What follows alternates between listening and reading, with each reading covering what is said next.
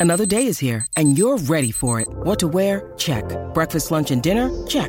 Planning for what's next and how to save for it? That's where Bank of America can help.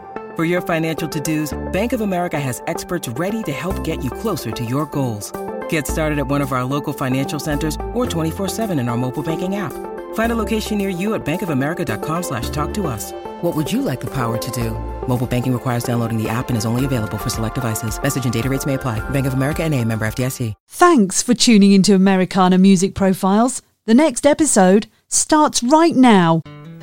You are tuned in to another edition of Americana Music Profiles, brought to you by Americana Rhythm Music Magazine and AmericanaMusicMagazine.com. I'm your host, Greg Tutwiler. Let's jump right in to the next exciting interview.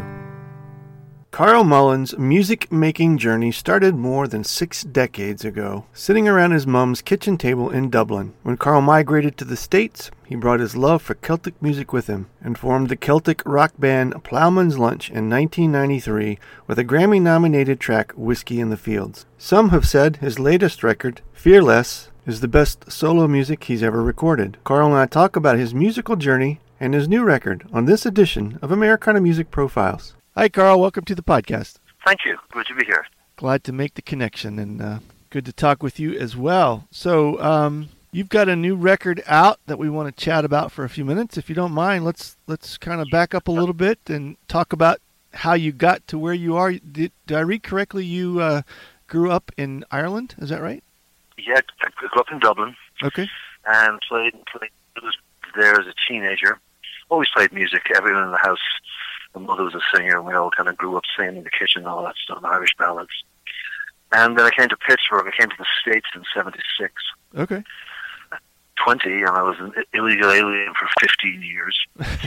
and uh, ended up in a great band in Pittsburgh called Car Sickness.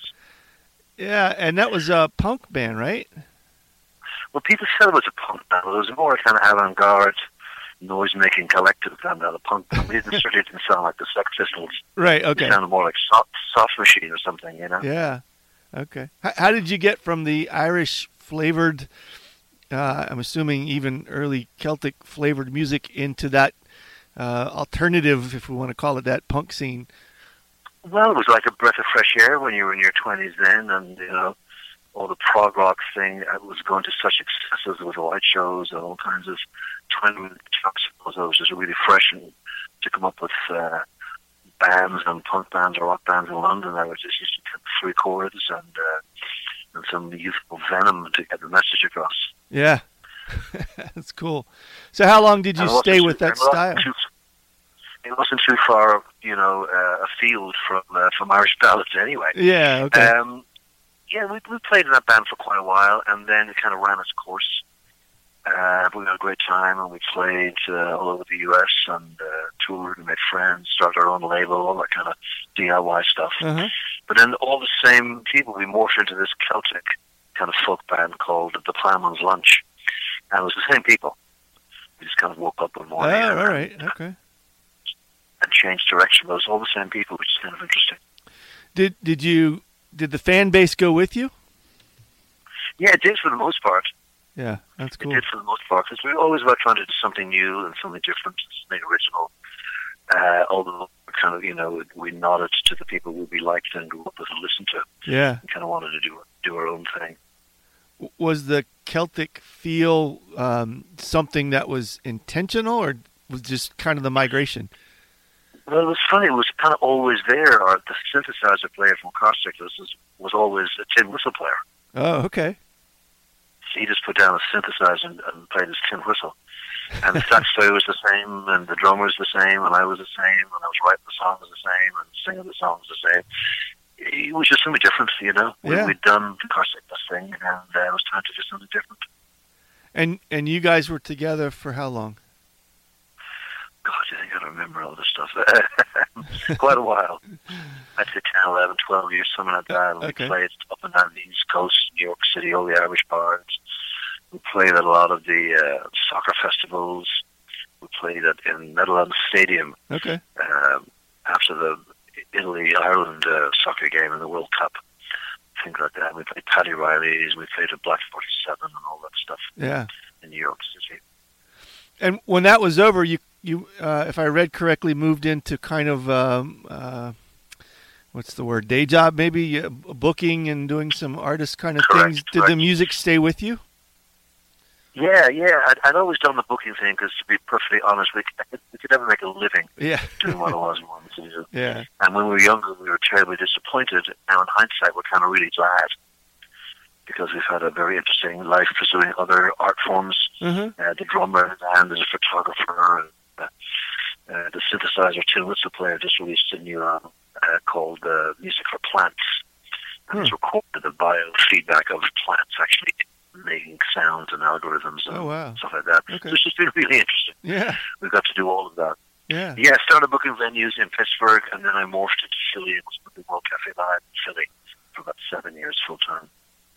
And and you played along the way personally? No, I Okay. didn't really play much at all. Play a little bit. Many of always have your instruments. I played, you know, I wrote songs still. I'm also a painter, so I put a lot of time uh, into painting at that stage. Painting artistically, right? Not not as a uh, house painter. Is that right? Correct. Yeah. Although I've done I've done that as well. Yeah. Okay. so what what drew you back to the music? Well, the World Cafe Live thing, I got laid off when the kind of that recession came. and I moved to DC, and then I moved up here. And for me, the music has always been about kind of making a community. A community. In Pittsburgh, we had a songwriters' night at my house for years and years and years. I always kind of found new talent and new artists and gave them opportunities in my booking days. Mm-hmm. And um, where I live up here, I have a little barn, so I started putting on music in the barn yeah. putting on shows up here, and uh, started meeting local musicians and formed a band up here, Okay. the Wandering Rocks, and made a record and played. Went back to Pittsburgh and played and all that stuff, and we did that for a couple of years, and then I was in another band, and now I'm currently in a band called Double Diamond, which with two other female singer songwriters from up here. Okay. But then when COVID came, all of that got put on hold. Yeah. And when COVID came, I just found myself alone, uh, you know, in the bedroom, um, with no audience and nothing, and, and came up with a new way of writing songs um, that I hadn't done before. And that's how the album came out of Fearless. When you say a new way of writing songs that you hadn't done before, what what does that mean? Well, I think when you put on headphones, it was almost like I made a little home studio. When I had the headphones on and I used one of those, um, uh, you know, condenser mics Mhm. up close, you really, really, I don't know, did you hear yourself or sing to record? No, I, I I'm I'm around music and been around music, so I understand. But I'm I'm not a musician in that really sense. Yeah. intimate. It's, it's, Yeah. it's so intimate. Really, I mean, you usually pick up your own breath, and you're there, you sing into this microphone, and it becomes a different kind of performance. Mhm. I think it becomes a different kind of theater, and you kind of just close my eyes and wrote these really intimate, uh, you know, personal songs, and most of them were first takes, um, actually. And you know, I was so that's one night I, when I went out into my barn to do some sessions. I closed my eyes and I kind of uh, didn't even realize that the power had died. And they're singing away for about 20 minutes. Wow. I opened down complete darkness and there's like mice running about the place. and on some of the recordings, you can hear the wind howling, wow. that kind of thing. So Yeah. it was really, uh, it was quite magical to recording it, to be perfectly honest with you. And uh, I loved it. And I sent the tracks to my good friend and producer in Kilkenny, Ireland, John Walsh, who's an amazing traditional Irish uh, guitar player. He tours with Paddy Keenan, the, the great bagpiper Mhm. and uh, and uh, John, uh, you know, mixed them and mastered them, and, and on some songs put a little bass or a little drum track here or there, but it's mostly just me on it. We're going to pause for just a moment. We'll be right back. You are listening to Americana Music Profiles, brought to you by Americana Music Magazine. Welcome back to the interview. I listened to several of the tracks um, on the record, and there was this. The way I would describe it is that there was an emphasis on the emotion, the, the lyrics and the emotion, and, and the music was just this kind of quiet support system in the background. You know, it just it was a very um, soothing almost, but very mysterious, even very neat Good. uh, I, I like what you did with that, and I like the way you described Yeah. how it was a new style. Because it, it felt to me like it must be a new something new from what I had heard some of your earlier music. Yeah, yeah. Uh, a new way of singing, it's a new way of writing. Um, almost, you know, it's it's like it's not on a diary, but they're like little short stories, little short personal stories. Because again, with this COVID thing, this was last year when we were in the middle of it. Mm-hmm. I mean, it was really kind of unnerving and frightening. I think for all of us, we didn't know what the hell was going on. Or Right. Where were we? And, you know, a year later, we're, I we're more used to it, and I've even been vaccinated since, and so I'm not as fearful. Sure. But it was pretty uh, lonely, I think, for a while for many of us. Mm-hmm. Certainly, late at night in a room with my headphones on, close my eyes with the guitar there. Uh, you know, you try to find some light at the end of the dark tunnel. Has songwriting always been a part of your music? Always, yeah, Yeah. yeah. I've always been writing songs since a kid. I love writing songs. I drive my family mad because I'm always saying, "Well, that's a great line for a song." and I love everyday speech and ordinary things, and you know, I'm always writing down snippets. Of, Hmm. You know, on a train, someone says something like, "Oh, that's a great lyric for this song," Hmm. or a headline in a newspaper, or all kinds of things. Do you Um, keep yeah, them together? Do you do you keep those snippets in a in a, a format that you can go to readily? Well, these days I do. It used to be all handwritten years ago, in cigarette packets and, uh, and napkins, and Yeah. sometimes on your arm or on your fist. But now I have that lovely, you know, laptop computer thing. And it's Sure. what's it called? Uh, Yeah. notes or something. And I write it there, and, and it's on my phone, and it's on my iPad. And I paint in the same manner. I sometimes paint, I don't know, five, six, seven, or eight, or maybe even ten pictures all at once. And it may just end up as one picture. Huh. And that somehow I write a song like that as well. I could have ten mediocre songs or ten songs that I was trying to write, forgot all about. Yeah. But then one day I'm flipping through that one and that one line from that song and that other bit from that other song, and what I came up with on that day somehow, uh, you know, it makes it come together. Do you have a a, a practice uh, of songwriting outside of your collecting the, the pieces? Do you uh, is it a daily thing, weekly thing? Do you is it preset? How do you put all that together? I'm, I'm, I'm always doing it. That's why I drive them all crazy all the time. I'm always doing it. I'm always whistling, making up songs, drawing or painting constantly. So it's more or, organic than you know. Every day at three o'clock, I'm going to sit down and work on my music, kind of thing. Oh yeah, yeah. And I never try to force it. I, learned that with the painting. If it's not happening, I, you know, I walk away from it. Hmm. And I find out about the songs. If it's not happening, just leave it. I mean, I've I've gone back to the lyrics ten years later, turn the page over and go, oh, I remember that. Yeah. I remember that, and that works now. You know. How far ahead do you have what you feel like would be workable songs? I, I, like you thinking? Are you thinking ahead on the next to the next project? You know, I never really think. I wish I'm not particularly great at being a commercial artist. I really don't think in terms of Mm. of that. I just I just kind of write the stuff or paint the stuff or make the stuff. The album is going to come out. The vinyl is going to come out, I believe, uh, late August. So Mm. I've already written three or four songs. For that, my producer friend is trying to tell me just do another album. Okay. But I definitely want to have some new tracks on the record. Okay. So in, in addition to what you've already created for this one. Yeah. Yeah. Okay. I've three or four already finished, recorded, everything. Now, is this particular project, which is Fearless, is that right? Um, Correct. Is that out now, available? Yeah, Fearless is available as a digital download on Get Hip Records. Okay. It's on their Bandcamp page and on their page as well. I also have it on my Bandcamp page, and Fearless will become a vinyl album in uh, late August on uh, on Get Hip. Okay. Do you? And we've got a little bit of airplay, you know, like two in the morning in the Scottish Yeah. radio station, six in the morning. Yeah. I got left Wales, and I got on I think two in the, one in the morning in Ireland a couple of times. Okay. right. And those, you know, just small little things, lots of nice from people and uh, strangers who've picked it up.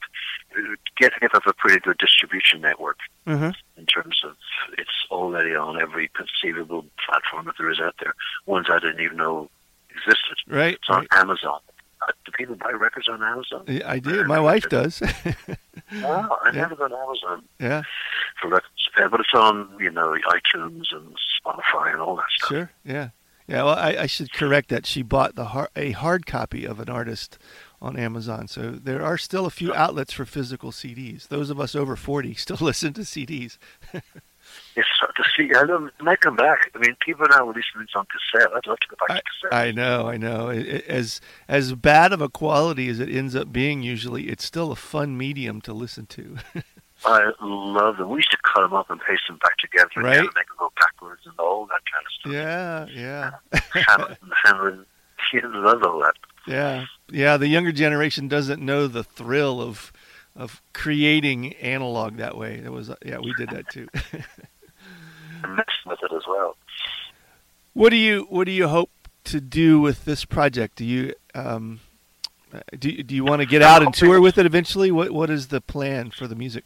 Yeah, a little bit. And, you know, there's a big festival up here near where we live, FreshGrass Festival.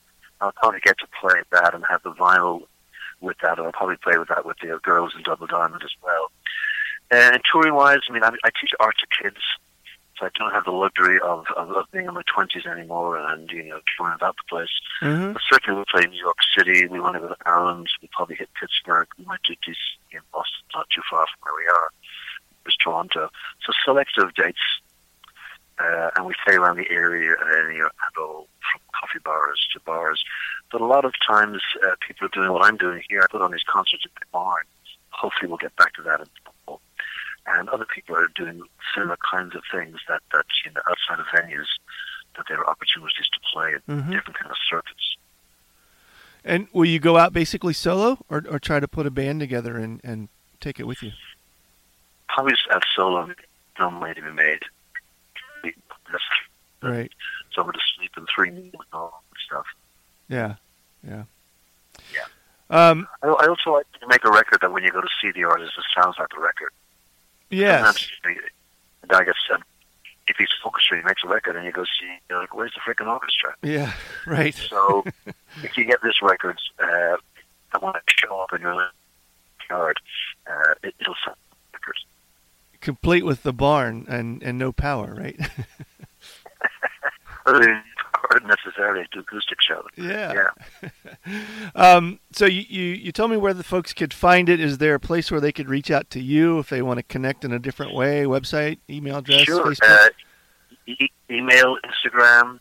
Uh, it's Carl Mullen uh, 2020 on Instagram. It's fearless. Um, yeah, so Carl Mullen at gmail.com.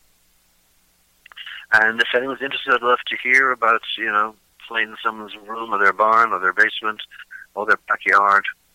Uh, I'm based out of Williamstown in Massachusetts. Great. Okay. And and give me the Bandcamp. Um. Uh, where, where folks can get the music again. Uh, they can get it from my Bandcamp, Carl Mullen with Bandcamp, but also Get Hip Records. Get Hip Records have their own Bandcamp page. Good. Thank you, Great. Carl. This has been great. I appreciate it, and uh, I wish you well with the new record. Thank you very much. Thanks again for tuning in to this episode of Americana Music Profiles. Find us on iTunes at Americana Music Profiles and on the internet at AmericanaRhythm.com. It's NFL draft season, and that means it's time to start thinking about fantasy football.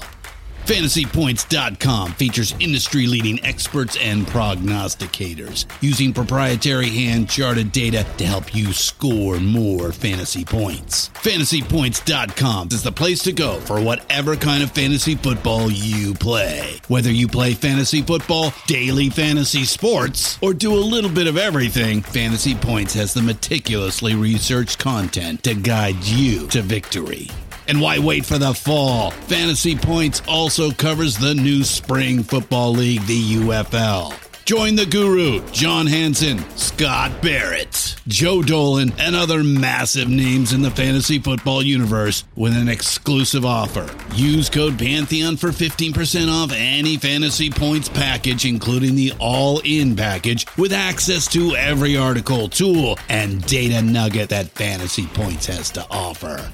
That's fantasypoints.com and code Pantheon for 15% off at Fantasy Points. Fantasypoints.com, code Pantheon. Score more fantasy points.